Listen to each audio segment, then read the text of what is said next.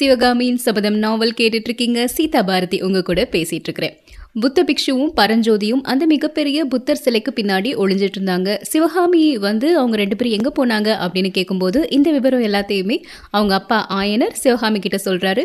இப்போ அந்த புத்தர் சிலைக்கு பின்னாடி இருந்து பரஞ்சோதியும் நாகநந்தியும் வெளியே வந்துட்டாங்க அப்படிங்கிற வரைக்கும் பார்த்தோம் இல்லையா? இதுக்கப்புறமா என்ன நடக்குது அப்படிங்கறத தெரிஞ்சுக்கலாம். சிவகாமி அவங்க அப்பா கிட்ட சொல்றாங்க எதுக்காக இவங்க ரெண்டு பேரையும் இப்படி தப்பிக்க வச்சீங்க? நம்ம இளவரசர்கிட்ட இவங்க இங்கே தான் இருக்காங்க அப்படின்னு சொல்லியிருக்கலாம் இல்லையா? இளவரசர் கூட கையில் ஒரு வேல் வச்சிருக்கிறாரு. அதை பரஞ்சோதி கிட்ட திருப்பி கொடுக்கணும் அப்படின்னு நினச்சிட்டு இருக்கிறாரு. அந்த சந்தர்ப்பத்தை ஏன் கெடுத்துட்டீங்க அப்படின்னு கேட்குறாங்க அதுக்கு அவங்க அப்பா ஆயனர் சொல்கிறாரு எனக்கும் அதுதாம்மா விருப்பம். மன்னர்கிட்ட இவங்களை கூட்டிகிட்டு போகணும் அப்படிங்கிறது தான் ஆனால் பரஞ்சோதிக்கு நான் முக்கியமான ஒரு வேலை கொடுத்துருக்குறேன். வடநாட்டுக்கு போக போகிறாமே போயிட்டு வந்ததுக்கு அப்புறமா கண்டிப்பா நானே அவங்கள மன்னர்கிட்ட கொண்டு வந்து சேர்த்துடுறேன் அப்படிங்கிறாரு. சிவகாமி கேக்குறாங்க அப்பா இந்த அண்ணன் வடதேசத்துக்கு போறாரா? ரொம்ப தூரம் பிரயாணம் செய்ய போறாரா? எந்த ஊருக்கு? எதுக்காக? அப்படின்னு. நான் தான் அனுப்புறேம்மா. ரொம்ப முக்கியமான காரியத்துக்காக. போன ஒன்பது வருஷமா இரவும் பகலுமா நான் ஒரு கனவு கண்டுட்டு இருந்தேன். அந்த கனவு நிறைவேற போகுது. சிவகாமி இந்த புத்த பிக்ஷுவின் உதவியினால தான் நிறைவேற போகுது அப்படின்னு சொல்லும் பொழுது அவருடைய பேச்சில் வந்து ஒரு பரபரப்பும் ஒரு உற்சாகமும் தெரிஞ்சுது. என்ன கனவு கண்டீங்க? அது எப்படி நிறைவேற போகுது எனக்கு ஒண்ணுமே புரியலப்பா அப்படிங்கிறாங்க சிவகாமி. அஜந்தா மலைக்கோயில்ல இருக்கக்கூடிய அதிசயமான வர்ண சித்திரங்களை பத்தி உனக்கு நிறைய தடவை சொல்லியிருக்கிறேன் இல்லையா சிவகாமி? ஐநூறு வருடங்கள் ஆனாலும் அழியாத அந்த வர்ண சேர்க்கையின் ரகசியத்தை தெரிஞ்சுட்டு வர்றதுக்கு தான் இவனை வடக்கே அனுப்ப போறேன். ஐநூறு வருடங்கள் கழிச்சும் அழியாம இருக்குமா? இதுலலாம் எனக்கு நம்பிக்கையே இல்லப்பா அப்படின்னு சிவகாமி சொல்றாங்க. அதை நம்புறது கஷ்டம்தான் சிவகாமி. கேள்விப்பட்ட போது எனக்கே நம்பிக்கை உண்டாகல. ஆனா நானே கண்ணால பார்த்ததுக்கு அப்புறம் தான் எனக்கு நம்பிக்கை வந்தது அப்படிங்கிறாரு ஆயனர். ஆயனர் இப்படி சொன்ன உடனே புத்த பிக்ஷுவே திடுக்கிட்டு போயிடுறாரு. ஆயனரே நீங்க அஜந்தா குகை சித்திரங்கள் எல்லாத்தையும் பார்த்துருக்கீங்களா? அங்க நேர்ல போயிருக்கீங்களா? அப்படின்னு கேக்குறாரு. இல்ல இல்ல நான் அஜந்தாக்கு போனதில்ல. ஆனா சித்தர் மலையில பார்த்துருக்குறேன். அடிகளே நீங்களும் சித்தர் மலைக்கு போயிட்டு வந்ததா சொன்னீங்களே. அங்க என்னென்ன அதிசயங்கள் எல்லாம் பார்த்தீங்க? அப்படின்னு கேக்குறாரு ஆயனர். "ஆ, சித்தர் குகைக்கு நான் போயிருக்கிறேன். அங்க நிறைய அழகழகான வர்ணத்துல இருக்கக்கூடிய ஓவியங்கள் எல்லாமே இருக்கும். ஆனா அதுல என்னுடைய கவனத்தை ஈர்த்தது என்னன்னா அந்த குகையின் வாசல்ல ரெண்டு பெண்களின் உருவம் வரையப்பட்டிருக்கும். அந்த பெண்கள் நடனம் ஆடிட்டு இருக்கிற மாதிரி இருக்கும்.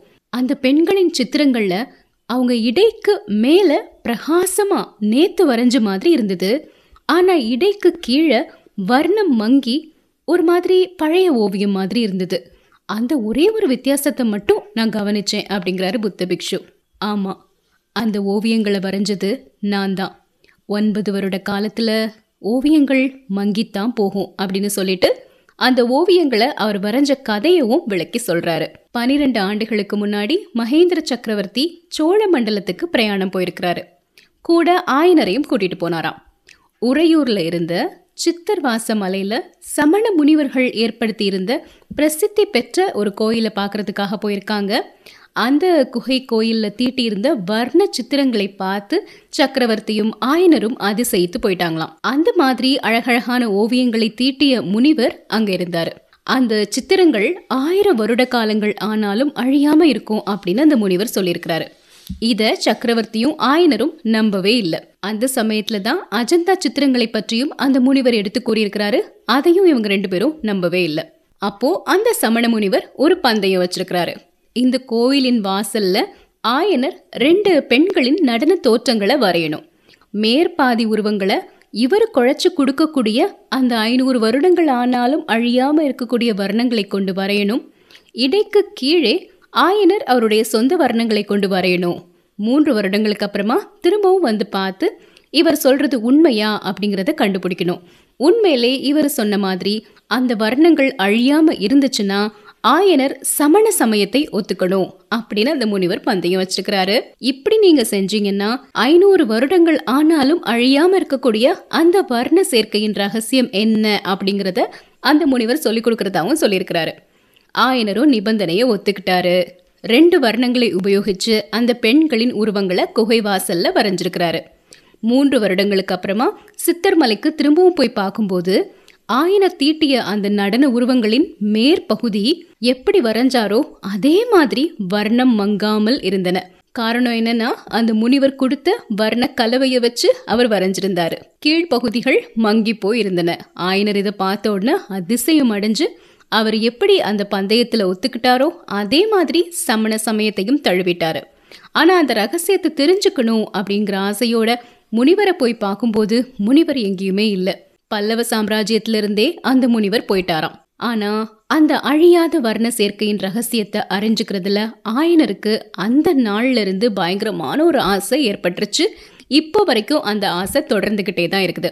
அதனால தான் அந்த அஜந்தா குகை கோயில்களின் ரகசியத்தை தெரிஞ்சுக்கிறதுக்காக இப்போ பரஞ்சோதியை அனுப்புறதுக்கும் அவர் ஏற்பாடுகளை செஞ்சிருக்கிறாரு. புத்த பிக்ஷு ஆயனரை பார்த்து சொல்றாரு நீங்க சக்கரவர்த்தி கிட்ட பேசி எப்படியாவது ஒரு குதிரை மட்டும் வாங்கி கொடுங்க. இந்த காரியம் கண்டிப்பா நிறைவேறும் அப்படின்னு அதுக்கும் ஆயனர் சம்மதிக்கிறாரு. இப்போ நம்ம மகேந்திர சக்கரவர்த்தி குதிரையில கிளம்பி போனாரு அப்படின்னு பார்த்தோம் இல்லையா? கூட நரசிம்ம பல்லவரும் போயிட்டு இருக்கிறாரு. வேகமாக குதிரையில் போயிட்டு இருக்கும்போது திடீர்னு ஒரு இடத்துல குதிரையை நிறுத்துறாரு. அங்கே நிறைய பேர் கூட்டமாக நின்றுட்டு இருக்காங்க. ஒரு ஆள் மீது அவருடைய பார்வையை செலுத்துறாரு. அந்த மனிதனும் சக்கரவர்த்தி தன்னை கவனிக்கிறாரு அப்படிங்கிறத தெரிஞ்சுக்கிட்டு சக்கரவர்த்தி கிட்ட வர்றாரு. அவருடைய பெயர் என்ன அப்படின்னு பார்த்தீங்கன்னா சத்ருக்னன். மகேந்திர சக்கரவர்த்தி சொல்கிறாரு ஆயனருடைய வீட்டுக்கு நீ போகணும். சிற்பக்கலை கற்றுக்கொள்றதுக்காக போகிற மாதிரி அங்கேயே இருக்கணும். வேற யாராவது புதுசா சிற்பம் கற்றுக்கொள்ள வர்றாங்களா அப்படிங்கறத நீ கவனிக்கணும். என்ன நடக்குதுங்கிறத பார்த்து என்கிட்ட சொல்லு அப்படிங்கிறாரு. சத்ருக்னனும் அதுக்கு சரி அப்படின்னு ஒரு பதில் சொல்லிட்டு அங்கிருந்து கிளம்பிட்டாரு. சக்கரவர்த்திக்கும் சத்ருக்னனுக்கும் நடந்த இந்த பேச்சுவார்த்தையை நரசிம்ம பல்லவரும் கவனிக்கிறாரு. ஆனா அவருக்கு தெளிவா அது புரியவே இல்லை. மனசுக்குள்ள ஏராளமான குழப்பங்கள் உண்டாகுது. ஏற்கனவே சிவகாமி சொல்லியிருந்தாங்க அந்த வேலறிந்த வாலிபன் தன்னுடைய வீட்டில் தான் இருக்கிறான் அப்படின்னு. ஆனா இவங்க வீட்டுக்கு போகும்போது அந்த வாலிபன் அங்கே இல்லை. அவன் எங்கே போனா அப்படிங்கிற ஒரு குழப்பமும் நரசிம்மரின் மனசில் இருந்துட்டு இருந்தது.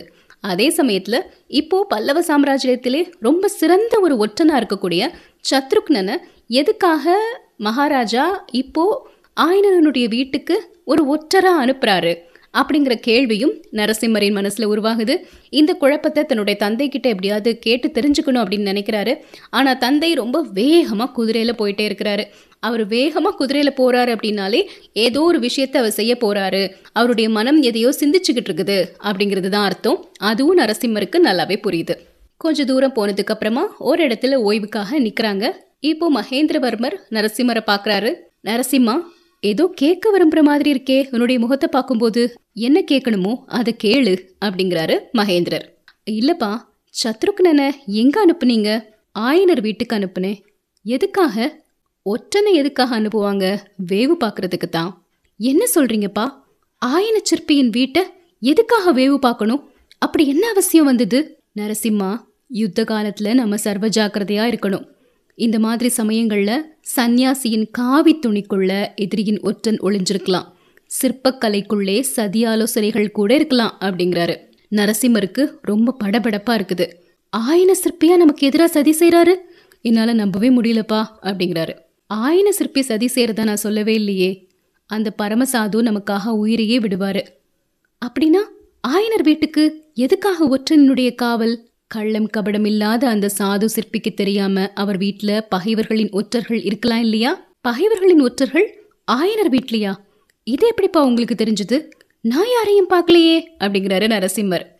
மகேந்திரர் சொல்றாரு மாமல்லா ராஜ்ய நிர்வாகத்தில் ஈடுபட்டவங்களுக்கு எப்பவும் கண்ணும் காதும் திறந்திருக்கணும்.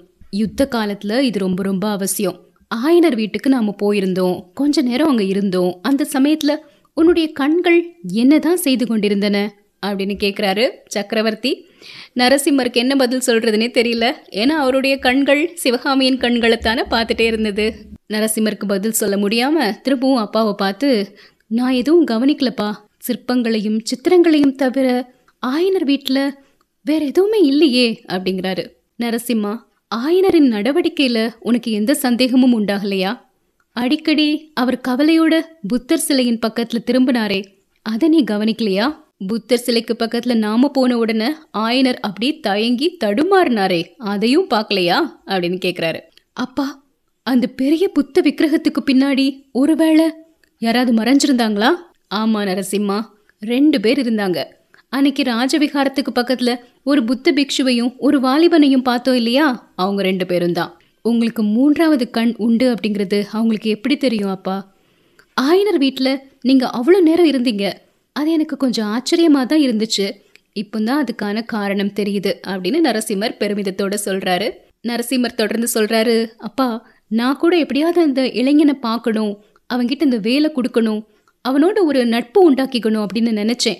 ஆனால் இவ்வளோ பெரிய துரோகியாக அவன் இருப்பான் அப்படிங்கிறது தெரிஞ்சதுக்கப்புறமா அந்த எண்ணத்தை அப்படியே கைவிட்டுட்டேன் அப்படிங்கிறாரு. அந்த வாலிபனை நான் ஒற்றன் அப்படின்னு சொல்லவே இல்லையே அப்படிங்கிறாரு சக்கரவர்த்தி. அப்ப எதுக்காக அவன் ஒளிஞ்சிட்டான்பா? அந்த வாலிபன் குற்றம் இல்லாதவன் அவனை கொண்டு அந்த புத்த பிக்ஷு ஏதோ ஒரு சூழ்ச்சி செய்யறதுக்கு பாக்குறாரு. அதுதான் எனக்கு தோணுது. எனக்கு என்னமோ வாதாபி சாம்ராஜ்யத்தின் மிகப்பெரிய ஒற்றன் அந்த பிக்ஷு தான் அப்படின்னு தோணுது அப்படிங்கிறாரு. அப்பா உங்களுக்கு அப்படி ஒரு சந்தேகம் புத்த பிக்ஷு மேல ஏற்பட்டிருந்ததுன்னா அன்னைக்கு ராத்திரி அவரை பார்க்கும்போதே கைது செஞ்சிருக்கலாமே. எதுக்காக விட்டீங்க? அப்படின்னு கேட்குறாரு நரசிம்மர். நரசிம்மா எந்த விஷயத்தையுமே படபடப்போடு செய்யக்கூடாது. கொஞ்சம் பொறுமையா யோசிச்சு தான் செய்யணும். அன்னைக்கு ராத்திரியே நாம் அவங்கள சிறைப்படுத்தியிருந்தா பல்லவ ராஜ்யத்துக்கு ஏற்பட்டிருக்கக்கூடிய ஒரு மிகப்பெரிய அபாயம் எனக்கு தெரியாமலே போயிருக்கும் அப்படிங்கிறாரு மகேந்திரர்.